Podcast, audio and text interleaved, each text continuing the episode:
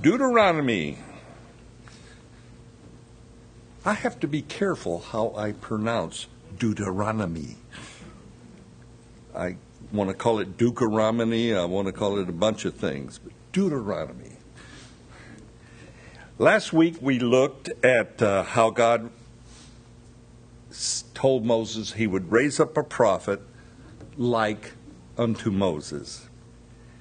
And the words of this prophet, who is none other than Jesus, will speak the words of God the Father. And God has declared, I will require of all persons that hear the words of my Son, I will require it of them. Whatever Jesus speaks, God the Father will require it of mankind. God places upon mankind the responsibility of hearing his Son. So let's read Deuteronomy 18, verses 19 through 22. And it shall be that whoever will not hear my words, which he speaks in my name, I will require it of him. But the prophet who presumes to speak a word in my name, which I have not commanded him to speak, or who speaks in the name of other gods, that prophet shall die. And if you say in your heart, How shall we know uh, the word which the Lord has spoken? When a prophet speaks in the name of the Lord, if the thing does not happen or come to pass, that is the thing which the Lord has not spoken. The prophet has spoken it presumptuously. You shall not be afraid of him. When a prophet speaks, especially the prophet, speaking of Jesus, we are to be listening. God requires that we listen. God gives Himself, or God Himself really declares, I will require, I will judge a person to hear the words of my prophets, especially my son. Not hearing nor accepting Jesus' words is really nothing other than unbelief. And unbelief happens to be a sin. The ultimate sin of unbelief leads to death and separation from God. But you know, sometimes as Americans, we're, we're, we're a hard sell. We feel we have the right to be convinced of a truth before we apply it to our lives. I'm going to get on a soapbox now. Take politics, for instance.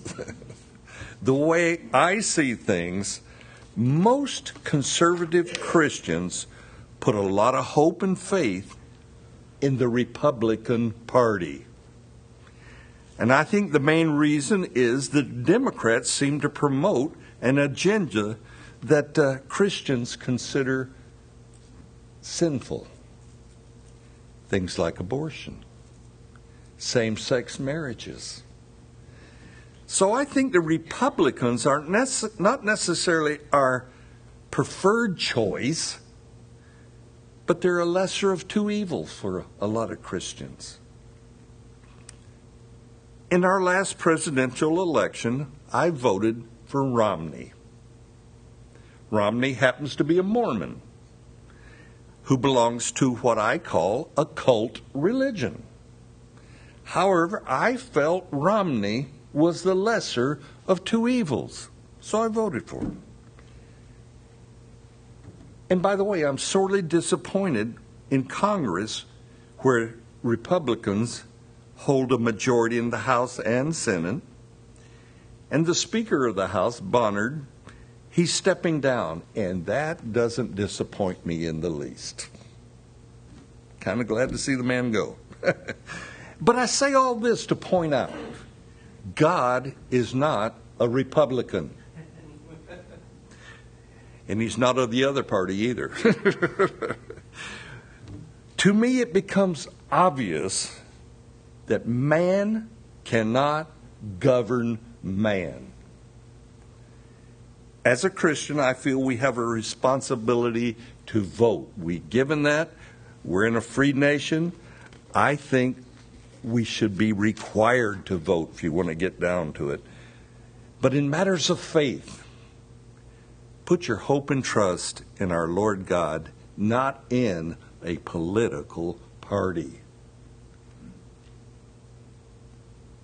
I honestly feel America is awaiting judgment from God because of the way we have gone.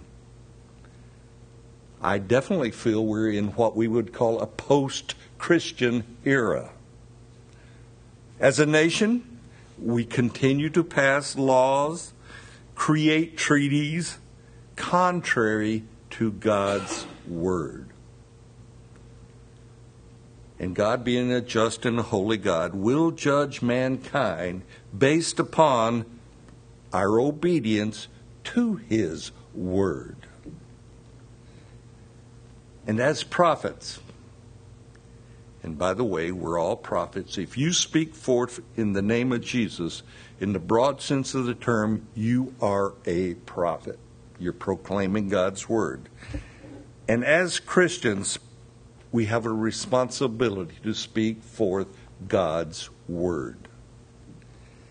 But make sure you're basing your opinions, including political opinions, upon God's word, not upon a political party. In Deuteronomy chapter 18, verses 20 and 22, it tells us, Let our words as prophets, Christians, be God's word, God's principles, and we're never to speak presumptuously.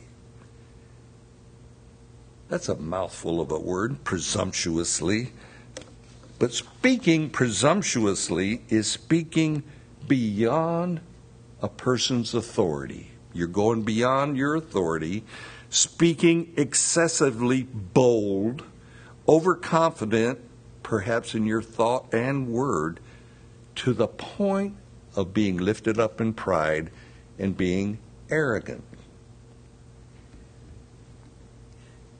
it always baffles me when I hear preachers, preachers of renown, those on TV and so forth, make, making headline grabbing statements and predictions. Let me take you back just 15 years ago. Y2K. Remember the computer scare? Many well known prophets proclaimed that computer failure around the world was going to bring chaos. Airline computers would fail, resulting in airline crashes. Financial institutions were going to lose all their records of money and holding in transaction, and therefore financial chaos. Some even said that the water district and electric uh, power suppliers, uh, they were going to go off grid because of loss of computers. And millions and millions of dollars were spent trying to correct a glitch that never happened. There was one well known Calvary ministry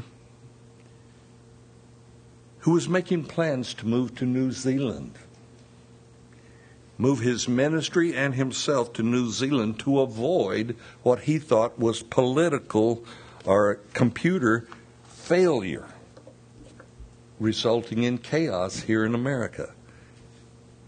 Pastors and so called prophets speaking presumptuously, causing great fear in many of their members and many of those who listen to them. During that whole thing, I like Japan's approach to the Y2K scare. They simply says, if our computers fail, we will fix them. There you go. Sounds like a good idea. Last Sunday night, last Sunday night, a week ago, we had a blood moon. How many of you heard all the hype on the blood moon? And there were ministries in Texas. Wouldn't want to live there, would you, Jaime? No, wouldn't want to live there. and they were sounding an alarm that the end time was here because of the blood moon. I knew a Christian lady who, a couple months back, she told me she was going to Texas to attend some of these end time scenario conferences. I said, Really? And she was surprised that I wasn't warning you, our people here, about the soon return of Jesus because of the blood moon. Now, don't get me wrong. I believe we are in what I consider end times. I think we're there, without a question. I believe we are in what Thessalonians calls the birth pains of a pregnant woman. We are experiencing the things that will lead to what I call the rapture of the church. And I do believe the rapture of the church could happen at any moment. I truly believe that. I don't think there's anything scriptural that prevents the rapture of the church happening right away. So live with the expectation. Let that expectation of the rapture purify your heart. But I also understand and realize no man knows the day or the hour. We're told it. So let's look at what Jesus had to say to his disciples about end times. Matthew 24, 1 through 14. Turn there, we're going to we're going to read 14 verses there.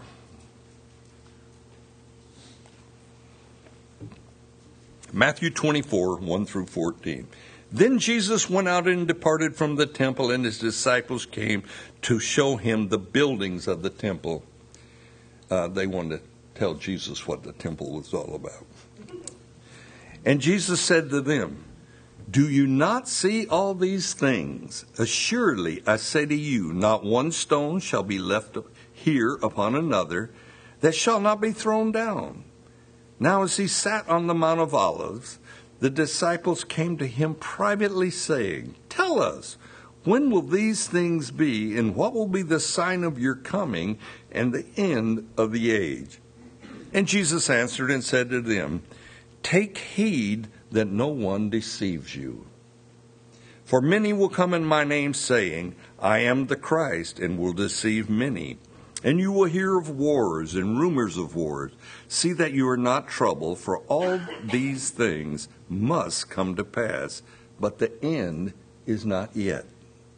For nation will rise against nation, kingdom against kingdom, and there will be famine famines, pestilence, earthquakes in various places.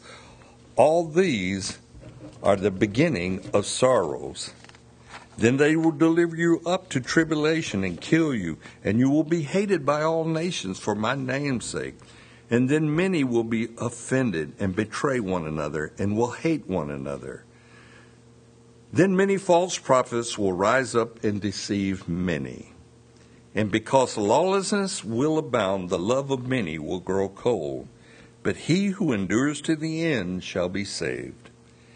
And this gospel of the kingdom will will be preached in all the world as a witness to all the nation, and then the end will come.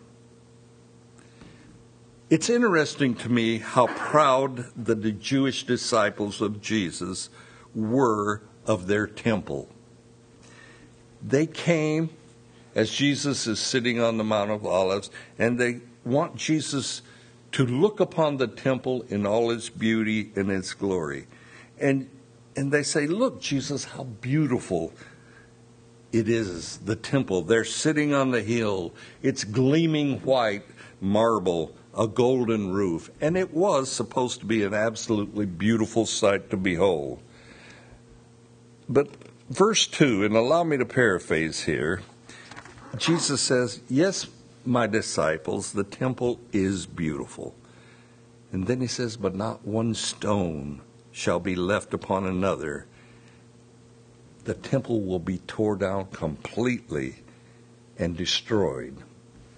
Will that happen in 70 AD when the Roman general Titus burned the temple, supposedly by accident, and his soldiers literally tore down the temple to get at the gold that had melted from the fire and ran into the cracks of the stones. And they were retrieving this gold and they completely leveled the temple.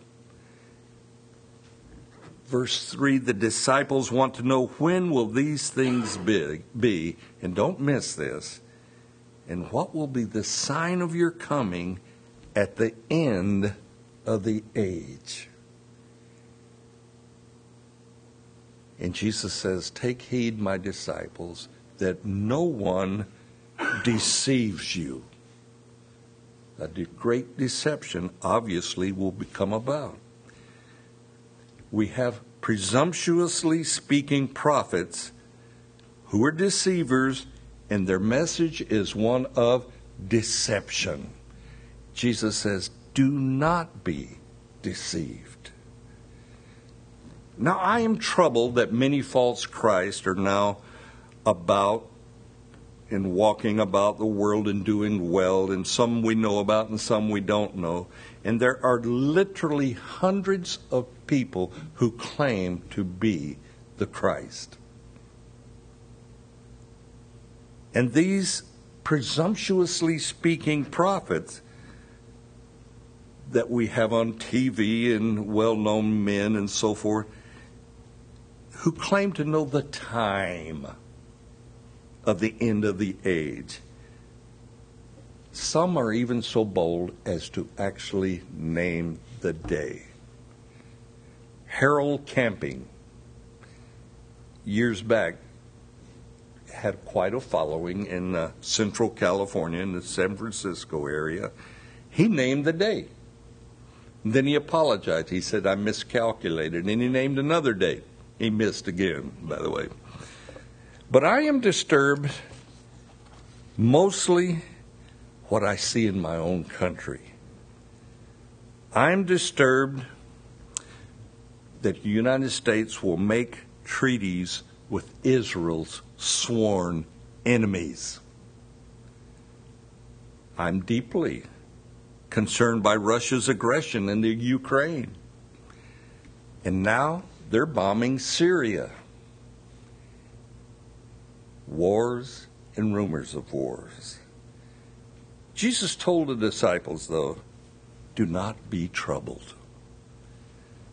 These things must come to pass. Our world right now is in extreme political unrest. Millions upon millions of refugees are fleeing to Europe, and Europe can't handle them all. Syria, Israel's neighbor, is being bombed by Russia. But Russia claims, oh, we're only trying to bomb ISIS. Yeah. Anyway, the end of verse 6 tells us it's still not the end. The end is not yet. In verse 8, these things, wars, pestilence, earthquakes, must come, for they are the beginning of sorrows. And I think we're there. And just when it appears things could not get worse, they seem to get worse. but the question who are things getting worse for? We have to keep this in context. Jesus is talking to his Jewish disciples, and when interpreting Scripture, we are always to keep things in context. Jesus is talking to his disciples about the Jewish temple and the end of the age. So things will grow worse for the Jewish nation and the friends of the Jewish people. I hope I hope that's us. That includes the Christian world, my friend. We're quickly as a nation quickly turning our backs upon Israel. We're making treaties with Israel's sworn enemies. We're making treaties with nations that call for the annihilation of Israel, and we are making treaties with them. By making a treaty with Israel's sworn enemies, we place ourselves, United States, in a position as a nation against Israel. Israel, for years, has watched Iran build up their nuclear weapons, and Israel's friend, us, the United States, has tried to encourage Israel to take the approach of negotiations. And right now, if Israel were to strike Iran for defense reasons, strike their uranium enrichment facilities, they Israel would be breaking a treaty that we have with Iran. Through this treaty, we could very well become Israel's enemy. And it's a very, I consider, bad treaty, a very naive treaty with Israel's enemies, Iran. Verse 9 declares Israel will be hated by all nations for the namesake of Jesus. The hating of Israel, the turning of our backs upon Israel as a nation, is happening right before our eyes.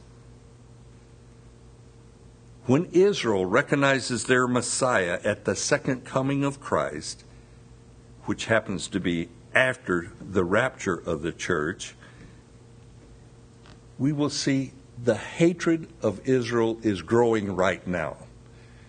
Israel's products are boycotted throughout Europe and through many parts of the world, and there is a innate hatred towards Israel right now. And that hatred will grow. It's not going to be uh, passive, it will grow. That's Israel. But how about Christians' beliefs? How about our beliefs? Well, they're under attack, or haven't you noticed? Opposing views of non believers towards biblical truths and Christians in general, well, that opposition is rampant. The haters of God, they're no longer content to tolerate us as Christians. I'm sure you heard about the shooting in Roseburg, Oregon this week. Let me read just a little passage about that. Before going into spinal surgery, Ms. Boylan, 18, recounted her ordeal to her father from her hospital bed explaining how the gunman opened firing. Had entered her classroom, it was her fourth day at college. His words, I have been waiting to do this for years. The gunman told the professor who was teaching the class before shooting the teacher point blank. Boylan said others were hit and everyone in the classroom dropped to the ground the gunman ordered the students to stand up and ask if they were Christians. Boylan told her family, and they would stand up, and he said, Good, because you're a Christian, you're going to see God in about one second. Boylan's father, Stacy, told CNN, uh, recounting what his daughter had seen, and then he shot and killed them. Boylan was hit in the back, but a bullet by a bullet that had gone down her spine. While she lay bleeding on the floor, the gunman called out, Hey, you, blonde woman. And she played dead to survive. But here's what's not reported eight people, at least eight people, saw their fellow Christian brother or sister be shot, killed before their eyes, and yet eight people stood up, claimed to be a Christian. You ever wonder if you'll have the strength to be a martyr? You will when God gives you that strength. Eight people saw their fellow classmates die and still proclaim to be a Christian. That is encouraging.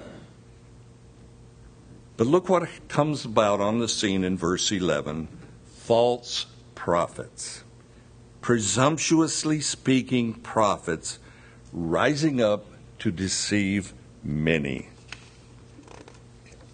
These things must come to pass. As disciples, we're encouraged to endure to the end. Verse 14 Before the end, the gospel will be preached to the entire world. Before Jesus comes back, the gospel will be preached to the entire world.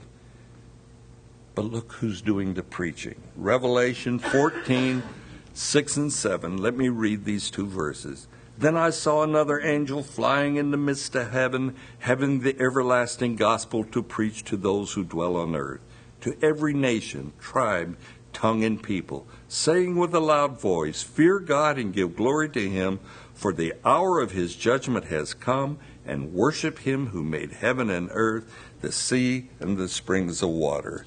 This is an angel of God with the purpose sole purpose of preaching the gospel from the heavens.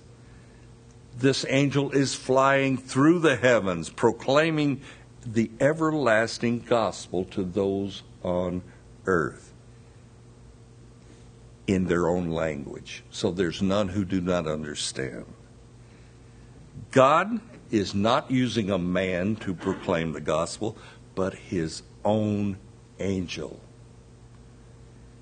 And the angel declares to all upon the earth, Worship God your Creator, for the hour of judgment has come.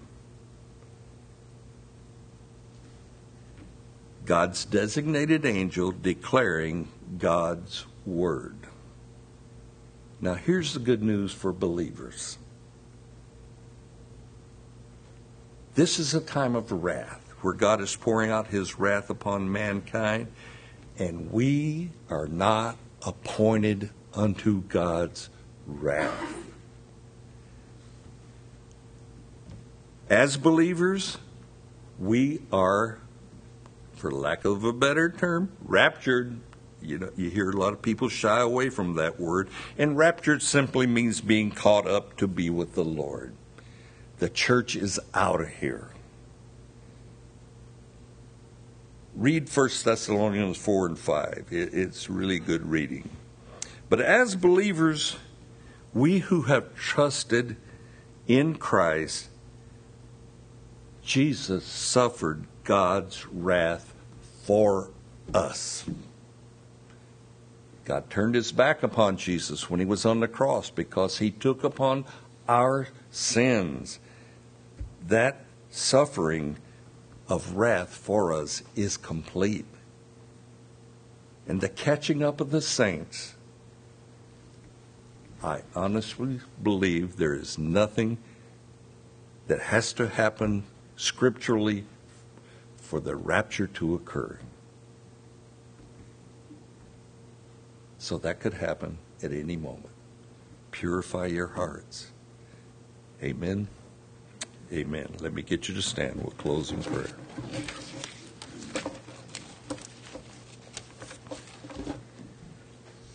Father God, you put a great emphasis upon the world, us as mankind, believing your prophets and, of course, believing your Son Jesus. Lord, I thank you for those students in Roseburg who were willing to be a martyr, willing to lay down their life and not deny you, even though they saw others being shot and killed. Thank you, Lord, for their courage. Thank you for by your Spirit moving in their heart not to deny you. And Lord, let us be bold. Let us be quick to proclaim the good news of the gospel to those around us. We do not have to suffer wrath if we will just simply trust and rely upon you. We pray that that message would come forth from us. We proclaim that message here today. Do a good work in hearts and lives, Lord. Save many. Thank you, Lord, for giving us Jesus, our provision of salvation. We thank you for that. Be with us, Lord. Watch over us. Take care of us. Cause us to be strong in these eventful days that are upon us right now. As the world seems to be turning her back upon you, Lord, let us stand bold for you. Help us, Lord, I pray, by your Spirit. And we pray in Jesus' name. Amen. If you